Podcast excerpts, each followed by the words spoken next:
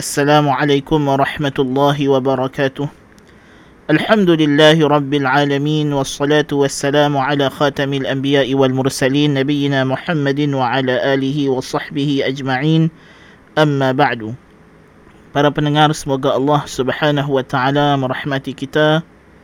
Dalam siri secangkir Milo Panas pada petang ini saya akan meneruskan perbincangan ataupun pembentangan tajuk kita berkenaan dengan spiritual atheism. Dalam siri kali ini kita akan menyambung perbincangan kita tentang apakah ciri-ciri utama atau prinsip-prinsip utama dan kepercayaan-kepercayaan asas ajaran spiritual atheism ini. Di sini kita akan bentangkan beberapa kepercayaan asas yang boleh dikatakan ia menjadi perkongsian segala macam aliran spiritual atheism ini. Tentu sekali spiritual atheism ini dia ada banyak aliran dan kesemuanya biasanya dinamakan juga dengan uh, dengan apa nama New Age movement.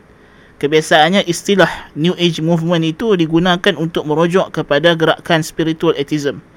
Walaupun boleh jadi juga kita boleh katakan New Age movement dari satu sudut yang lain dia adalah salah satu daripada gerakan spiritual atheism dan ada lagi banyak nama-nama lain yang insya-Allah taala kita akan bincangkan pada siri yang lain.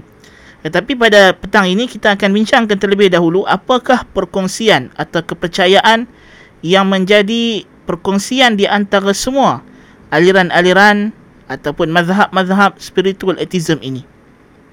Di antara kepercayaan induk gerakan spiritual atheism ini ialah mereka percaya terhadap perkara yang mereka namakan sebagai al-mutlaq ataupun universal spirit ataupun ar-ruh al-kulli ya universal spirit yang pada anggapan mereka seluruh alam ini pada hakikatnya adalah satu. Ianya adalah jelmaan bagi mutlak ataupun ar-ruh al-kulli yang dinamakan dalam agama-agama ataupun falsafah-falsafah timur sebagai Brahman dalam agama Hindu, Tao atau Dao dalam Taoism atau Daoism, mana dalam agama pagan barat seperti shamanism, dinamakan juga sebagai al-aqlul kulli ya akal kulli dalam fahaman falsafah Greek terutamanya falsafah Neoplatonism Neoplatonism. Dinamakan juga dengan an-nurul a'la dalam agama Manawiyah Majusi. Dalam agama Firaun disebut al-ka. Dan juga di sisi orang sufi kalau kita masih ingat perbincangan tentang wahdatul wujud mereka suka menggambarkan Tuhan sebagai al-hu huwa dialah yang mana dia itu adalah alam spirit ataupun ruh yang wujud dalam alam ini. Dan dalam ajaran makro, makrobiotik dinamakan sebagai makro. Jadi mereka percaya bahawa alam ini sebenarnya adalah kulliyun wahid. Ianya adalah universal satu yang mana kesemuanya bergabung dalam satu spirit satu semangat yang sama. Ya dan kemudian semangat inilah yang kemudiannya menjelma yang terbit daripadanya dua perkara.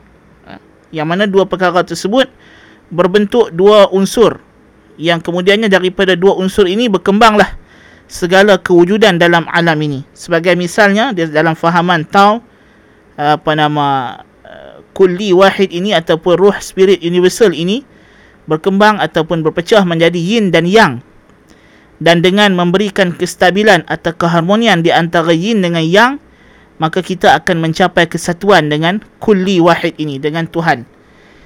Demikian juga dalam fahaman-fahaman lain ada yang disebut nama sebagai chi atau ki prana ki ya. Ini semua adalah unsur-unsur kerohanian dan satu lagi dia pecah menjadi unsur-unsur jasad iaitu yang terselah pada matahari dan bulan. Ha, dua unsur yang berlawanan matahari dan bulan. Ini adalah unsur jasad kemudian ada unsur tenaga yang kita akan sebut nanti kepercayaan terhadap energi ataupun tenaga alam. Ha, yang mana tenaga itu digambarkan sebagai ada yang disebut dengan nama chi atau ki prana atau ki. Ya ini semua adalah nama-nama yang mereka beri. Poinnya adalah kepercayaan asasi mereka terhadap isu kulli wahid ini adalah mereka mengatakan dia kata uh, alam ini yakni Tuhan Tuhan sebenarnya adalah ruh adalah semangat adalah spirit yang spirit itu wujud dalam alam dan alam ini tidak lain tidak bukan hanyalah jelmaan atau penyerupaan atau penampakan atau pecahan yang terbit daripada Tuhan yang mana Tuhan itu sendiri bagi mereka tidak ada rupa, tidak ada sifat. Lalu alam inilah yang merupakan jelmaan bagi sifatnya. Seperti sama seperti yang pernah kita bincangkan dahulu berkenaan dengan fahaman wahdatul wujud. Dan bagi mereka apabila berlakunya dualism pecahan daripada al-kulli ini, maka dia pecah kepada dua yang kita sebut tadi unsur yang bersifat fizikal, jasad dan unsur yang bersifat tidak fizikal. Jadi dan unsur yang tidak bersifat fizikal inilah yang paling hampir dengan kulli kerana dia kekal dengan sifat-sifatnya iaitulah tidak dapat dilihat, tidak ada bentuk, tidak ada had. Dan sebab itulah bahagian spiritual daripada pecahan ini yang memiliki tenaga atau kuasa yang luar biasa yang mana jikalau sesuatu jasad memerlukan satu kuasa atau kemampuan luar biasa dia kena mendekatkan dirinya kepada unsur spiritual supaya dia boleh kembali kepada uh, apa yang dia namakan sebagai kulli wahid ini universal spiritual ini ataupun apa universal spirit ini ya yang merupakan Tuhan dalam fahaman mereka. Naudzubillah min zalik sebab itulah kalau kita tengok di antara perkataan dalam satu kitab yang masyhur dalam gerakan ini namanya sebagai yang dinamakan kitab itu berjudul Asrarut Taqah rahsia kuasa, rahsia energi. عندما تدرك بأنك موجود في كل الوجود ستشعر بأنك جزء لا ينفصل عن الوحدة الكونية ومن الطاقة الكامنة فيك المتجسدة من طاقة الخالق jadi dia kata apabila kamu telah tahu bahawa kamu adalah sesuatu yang wujud dalam semua wujud. Ha, sesuatu yang wujud dalam wujud yang universal. Maka kamu akan berasa bahawa kamu adalah satu juzuk yang tidak terpisah daripada kesatuan unit alam ini dan daripada tenaga yang tersembunyi dalam kamu yang berjasad daripada tenaga Tuhan. Ini dalam badan kita sebenarnya ada tenaga Tuhan. Lalu dia memetik perkataan Al-Hallaj. Tengok Al-Hallaj seorang tokoh sesat pembawa agama wahdatul wujud. Ruhuhu ruhi wa ruhi ruhuhu in yasha' syi'tu wa in syi'tu yasha' ruhnya adalah ruhku dan ruhku adalah ruhnya jikalau dia hendak aku hendak jikalau aku hendak dia hendak وحينها ستصبح الناظر والمنظور والقارئ والمقروء وستصبح الوجه والمرآة وتصبح كأعظم الكلمات في كتب الأناشيد الحلقة الكاملة المتعبد مع الله واحد الطالب والمطلوب واحد dia kata ketika itulah bila kita dah kita dah faham bahawa kita ni sebenarnya wujud dalam kewujudan yang satu dalam satu existence yang sama segala yang memandang dan yang dipandang yang membaca yang dibaca wajah dan cermin semuanya akan menjadi satu sambungan lirik lagu yang sempurna yang semuanya adalah mengabdikan bersama dengan Allah tengok bersama dengan Allah bukan kepada Allah naudzubillah min zalik jadi dia berkata Al-talib wal matlub wahid.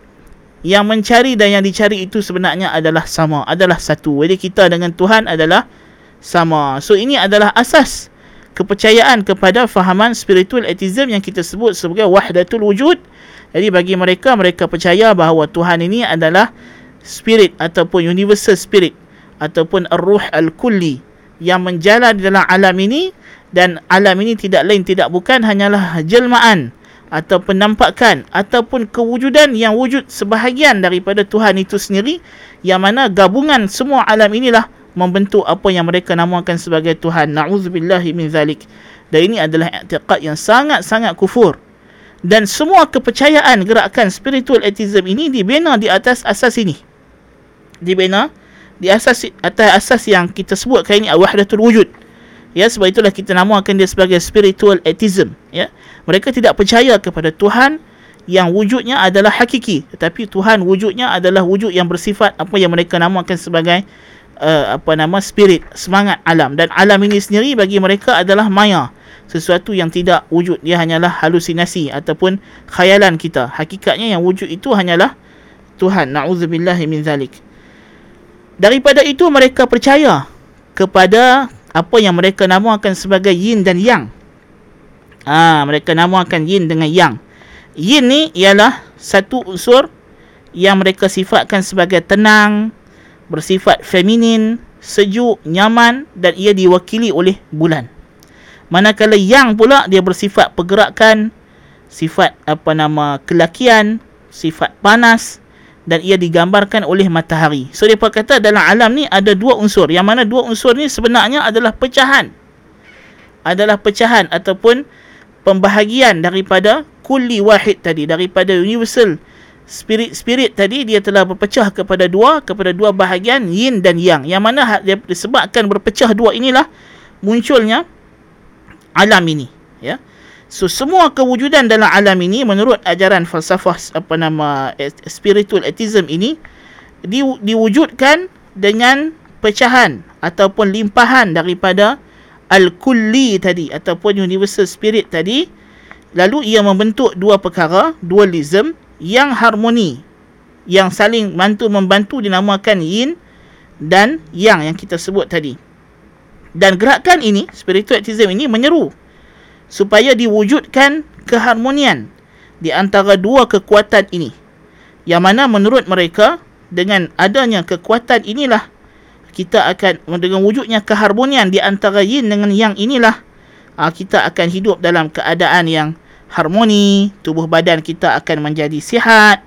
Ya, uh, jadi dan untuk mewujudkan keharmonian, keserasian di antara dua unsur inilah yang mana dengan cara itu kita akan boleh bersatu balik.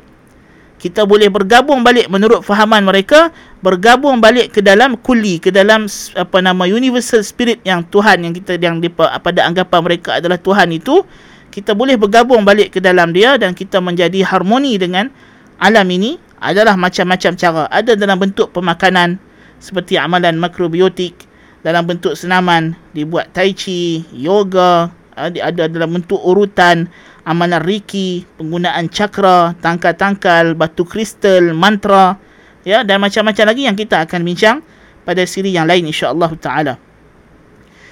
Daripada situ, mereka percaya kepada lima unsur dalam alam ini bagi mereka lima unsur inilah ya yang mewujudkan alam ataupun alam ni terdiri daripada lima unsur. Yang mana dia kata daripada yin dengan yang tadi bila terpecah jadi matahari dengan bulan Kemudian ada lima unsur yang lima unsur ni semua sebenarnya adalah alam. Apa dia unsur-unsur tersebut? Iaitulah air, pokok ataupun kayu, api, tanah dan mineral ataupun galian.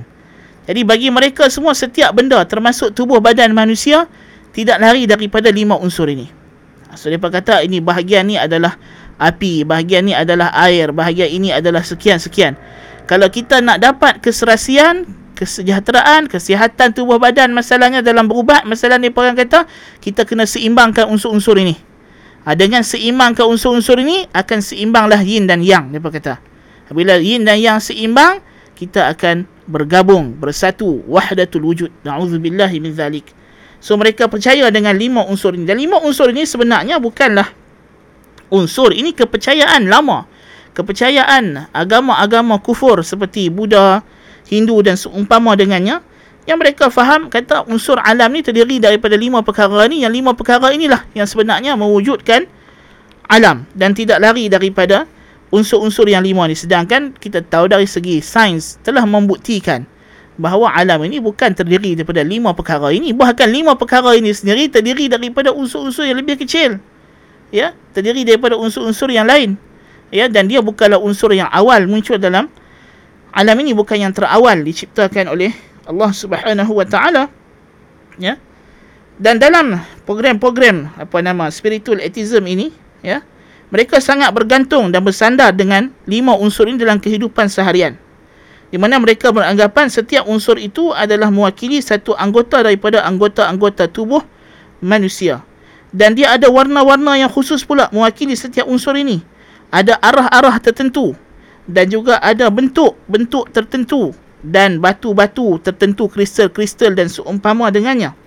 Yang mana semua benda ni kena diraikan. Ha, ni kalau nak letak susunan rumah kena ada susunan bentuk tertentu arah kena duduk menghadap arah tertentu. Yang mana dengan cara itulah kononnya boleh menstabilkan atau mengharmonikan unsur-unsur ini. Dan dalam perubatan ya dalam ilmu perubatan mereka golongan spiritual atheism ini mereka sentiasa menekankan unsur yang lima ini dan sentiasa mereka suruh pengikut-pengikut mereka atau orang yang nak berubat dengan cara mereka itu mencari apa nama cara untuk seimbangkan unsur tersebut dari segi apa yang dimakan jenis makanan cara bernafas ya meraihkan duduk itu arah tertentu atau makan warna tertentu bentuk-bentuk tertentu ya sehingga kan cara menyusun rumah membuat bentuk rumah. Ha, kena mengikut cara tertentu yang kadang-kadang mereka namakan sebagai feng shui dan sebagainya. Ya. Demikian juga dalam nak mengubat penyakit tertentu ya dan memberikan ubat ha, mereka juga akan mengkaitkan dengan lima unsur ini ya. Jadi banyaklah. Sehingga akan sampai ke tahap mereka menggunakan lima unsur ini untuk membuat ramalan-ramalan tentang benda-benda gaib masa depan seseorang naudzubillah min zalik. Ha, so inilah uh, kepercayaan mereka yang sangat uh, berat tentang unsur-unsur ini. Seterusnya di antara kepercayaan mereka yang keempat ialah kepercayaan terhadap etheric body atau astral body.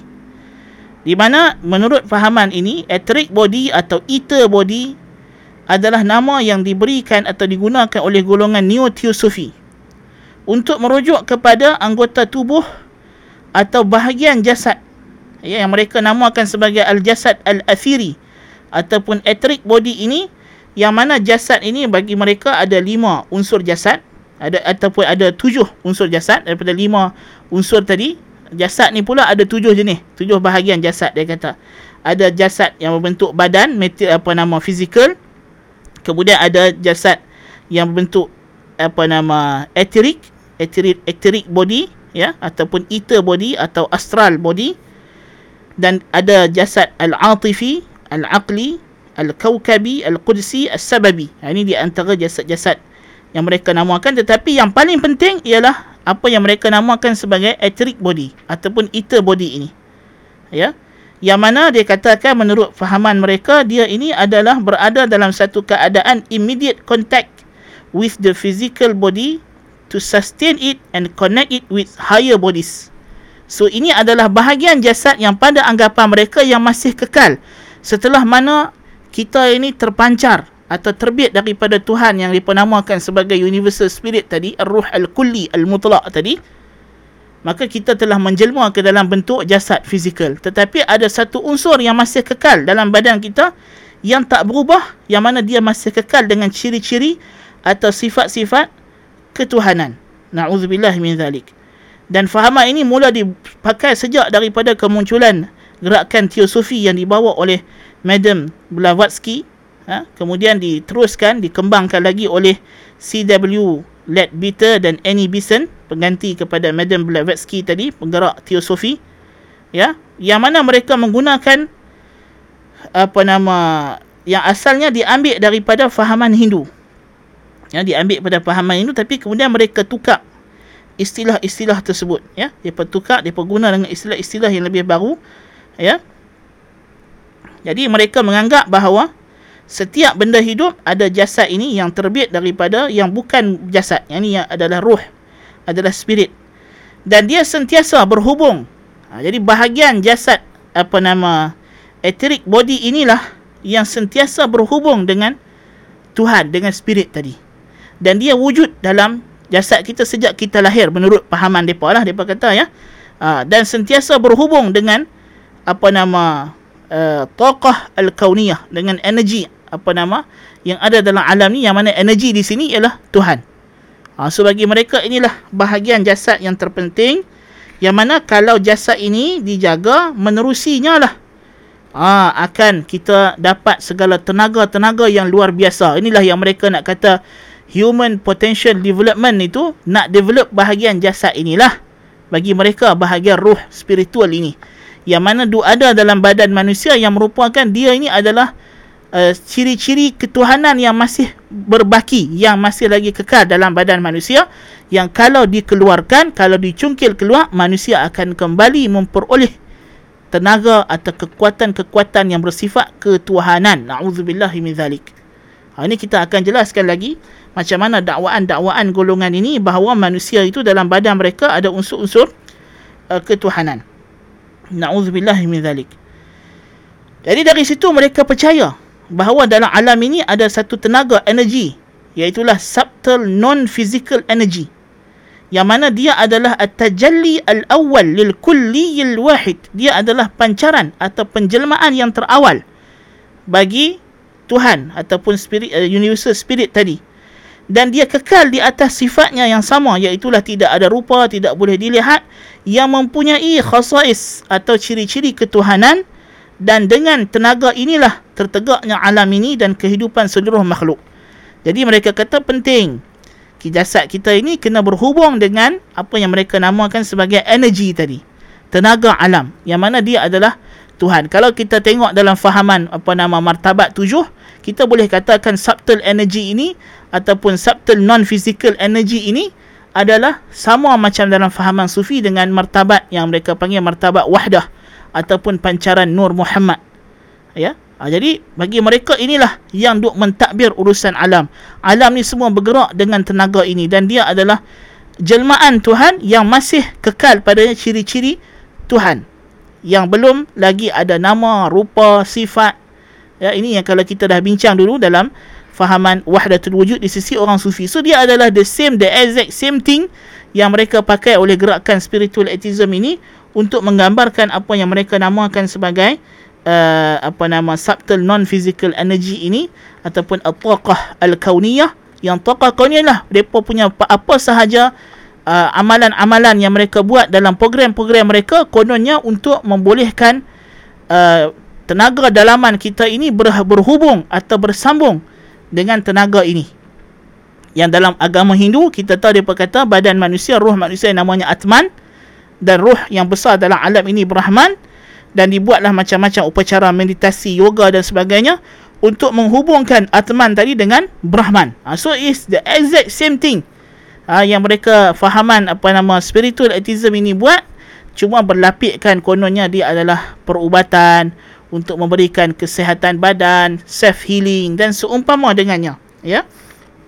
Dan di antara cara yang mereka percaya boleh menghubungkan apa nama al-jismul athiri tadi etheric body tadi kepada at-taqah al-kauniyah ini tenaga alam ini tenaga Tuhan ini bagi mereka naudzubillah min zalik adalah menerusi apa yang mereka namakan sebagai cakra yang ada pada tubuh manusia. So mereka percaya kononnya badan kita ni ada cakra dan cakra ni fahaman yang masih juga diambil daripada fahaman Hindu Buddha.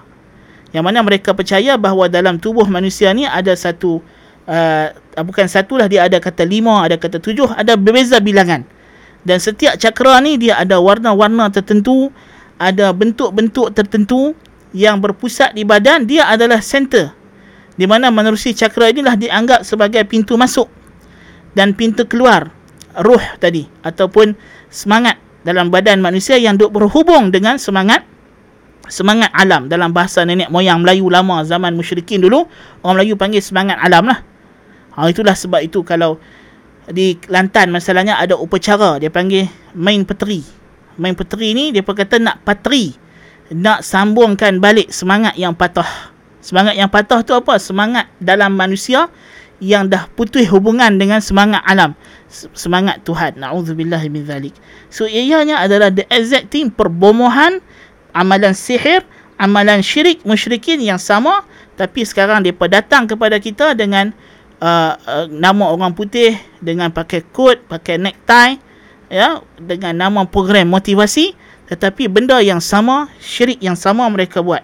So cakra-cakra ini bagi mereka setiap cakra tu ada dia punya Tuhan dia ataupun kita kata kuasa-kuasa yang tertentu yang menjaga dia dan ia boleh diseimbangkan atau diaktifkan cakra itu dengan meraihkan warna-warna tertentu menggunakan batu-batu kristal dan seumpama dengannya menggunakan wangi-wangian yang tertentu dengan urutan-urutan tertentu uh, dengan dan yang paling penting adalah dengan mantra uh, dengan mantra dia berkata dengan melakukan meditasi dengan mengulang mantra-mantra tertentu maka cakra-cakra ini akan terus berhubung uh, dengan apa yang dia namakan sebagai at-taqah al-kauniyah tadi ya? Sehingga kan bagi mereka jikalau seseorang itu rajin mengulang mantra tersebut dan apa nama cakranya menjadi kukuh menjadi kuat dan hubungannya dengan tenaga alam tadi menjadi kuat dia kata sehingga akan kamu mampu boleh mengatakan kepada pokok matilah lalu pokok akan mati dan kamu boleh kata kepada orang sakit sembuhlah maka dia akan sembuh dan jika kamu kata kepada orang yang sihat sakitlah kamu akan jadi maka orang tu akan jadi sakit. Ha, jadi maknanya dia dapat kuasa super power boleh mengawal kejadian alam. Nauzubillah min zalik. Ya. Uh, dan uh, dalam apa nama agama-agama timur ni tentulah membilang cakra ni macam kita sebut tadi dia ada perbezaan dia kata lima, ada kata tujuh, ada kata sembilan.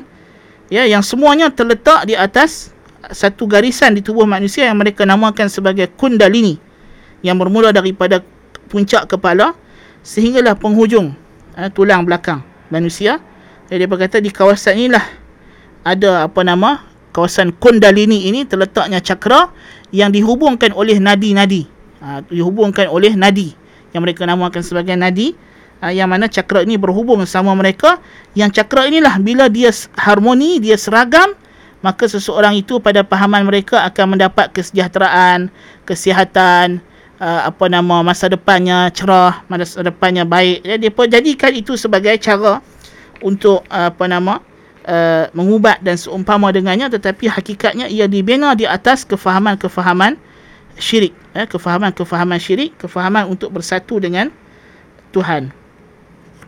Dan yang terakhir sekali kepercayaan golongan ini ialah terhadap apa yang dinamakan sebagai nirvana. Mereka percaya bahawa kemuncak proses ataupun program yang mereka buat ini adalah untuk melepaskan tubuh badan daripada belenggu jasad. Jadi mereka nak kita ni bebas daripada jasad dan kembali bersatu dengan apa nama ruh alam tadi ataupun tenaga alam tadi bersatu dengan Tuhan. Yang mana jikalau mereka berjaya buat perkara ini, kalau dalam fahaman agama-agama Hindu, dalam sufi klasik, ialah nak bersatu dengan Tuhan, nak apa nama, kita kata nak mencapai moksha atau nirvana, atau nak mencapai apa yang dalam ajaran sufi disebut sebagai fana, lebur dalam Tuhan dan seumpama dengannya. Ha, tapi kalau dalam fahaman spiritual atheism ini, ha, mereka uh, ubah sikit, mereka kata dengan mencapai keadaan yang mereka panggil sebagai al-lawa'i ataupun emptiness, ha, keadaan yang kosong, keadaan yang tenang, damai, mereka kata. Ha, so bila kita mencapai kedamaian, ketenangan, inner peace, ketenangan dalaman, ha, dia panggil apa nama inner harmony dalaman kita tu menjadi tenang dia kata ya. Uh, dan dia kita ni sudah tidak ada lagi. Kita hilang kita berada di bawah akal batin ataupun subconscious mind. Kita berada dalam pengaruh subconscious mind. So mereka nak mencapai keadaan tersebut yang mana jikalau kita boleh berhubung dengan keadaan subconscious mind ini ya mula-mula kita berhubung dengan subconscious mind kita yang antara tubuh kita dengan subconscious mind yang kita nak berhubung akhirnya kita juga akan berhubung dengan subconscious mind orang lain so akhirnya semua kita ni orang yang buat amalan-amalan syirik ini bagi mereka akan berhubung minda mereka saling berhubung jadi dengan cara itulah akan kita boleh memberi kesan kepada orang lain dari sudut bila kita bercakap orang dengar jadi kalau kita ni apa nak orang yang jual barang, orang akan senang nak beli barang kita. Kalau kita ni orang yang apa ni motivator, orang yang banyak bercakap, penceramah, maka orang akan tertarik dengan apa yang kita bagi tahu, penyampaian kita. Ya. Kita boleh mempengaruhi orang. Kita boleh mempengaruhi orang lain dia berkata bila kita berada dalam keadaan telah mencapai Allah wa ini dan sampailah ke tahap kita boleh menentukan apa yang kita nak Ah ha, inilah yang depa depa faham depa panggil apa nama dalam fahaman mereka tu depa ada kepercayaan apa nama kita ni adalah seperti magnet boleh menarik rezeki kita. Apa yang kita nak kita boleh tarik apa yang kita kita rasa kita nak rezeki ke kita nak uh, kuasa tertentu super power luaran dapat uh, yang boleh memberi kesan kepada tertentu apa nama nak kaya nak sihat Ha, so kita yang kawal semua benda. Ha, bagi mereka kalau dah sampai ke tahap ini, kita adalah Tuhan yang mengawal kejadian alam ini sendiri. Na'udzubillahi min zalik. So inilah beberapa bentuk kepercayaan asas yang banyak digunakan oleh boleh kita kata ke semua ya ke semua gerakan spiritual atheism ini dan mereka menzahirkan kepada kita dalam bentuk motivasi mereka menzahirkannya dalam bentuk perubatan uh, self healing dan seumpama dengannya tetapi hakikatnya ianya adalah usaha gerakan untuk menghidupkan semula fahaman batiniah fahaman ajaran esoterik yang mana ber, berunsur khurafat, syirik dan tahyul dan ianya tidak lain tidak bukan adalah kepercayaan wahdatul wujud, kepercayaan pantheism yang melihat tidak ada perbezaan di antara wujud alam dengan Tuhan dan kita ini sendiri pada pahaman mereka adalah Tuhan. Na'udzubillah min zalik. Dan tentu sekali ajaran yang sebegini rupa adalah berlawanan sama sekali dengan apa yang dibawa oleh para anbiya seluruhnya. Na'udzubillah min zalik. Jadi sekadar itu dulu untuk petang ini. Mudah-mudahan penyampaian saya ini memberi manfaat dan kesedaran kepada kita semua. Aku lu qawli hadha wa astaghfirullahal azim li wa lakum. Subhanakallahumma bihamdika ashhadu an la ilaha illa anta astaghfiruka wa atubu ilaik. Wassalamu alaikum warahmatullahi wabarakatuh.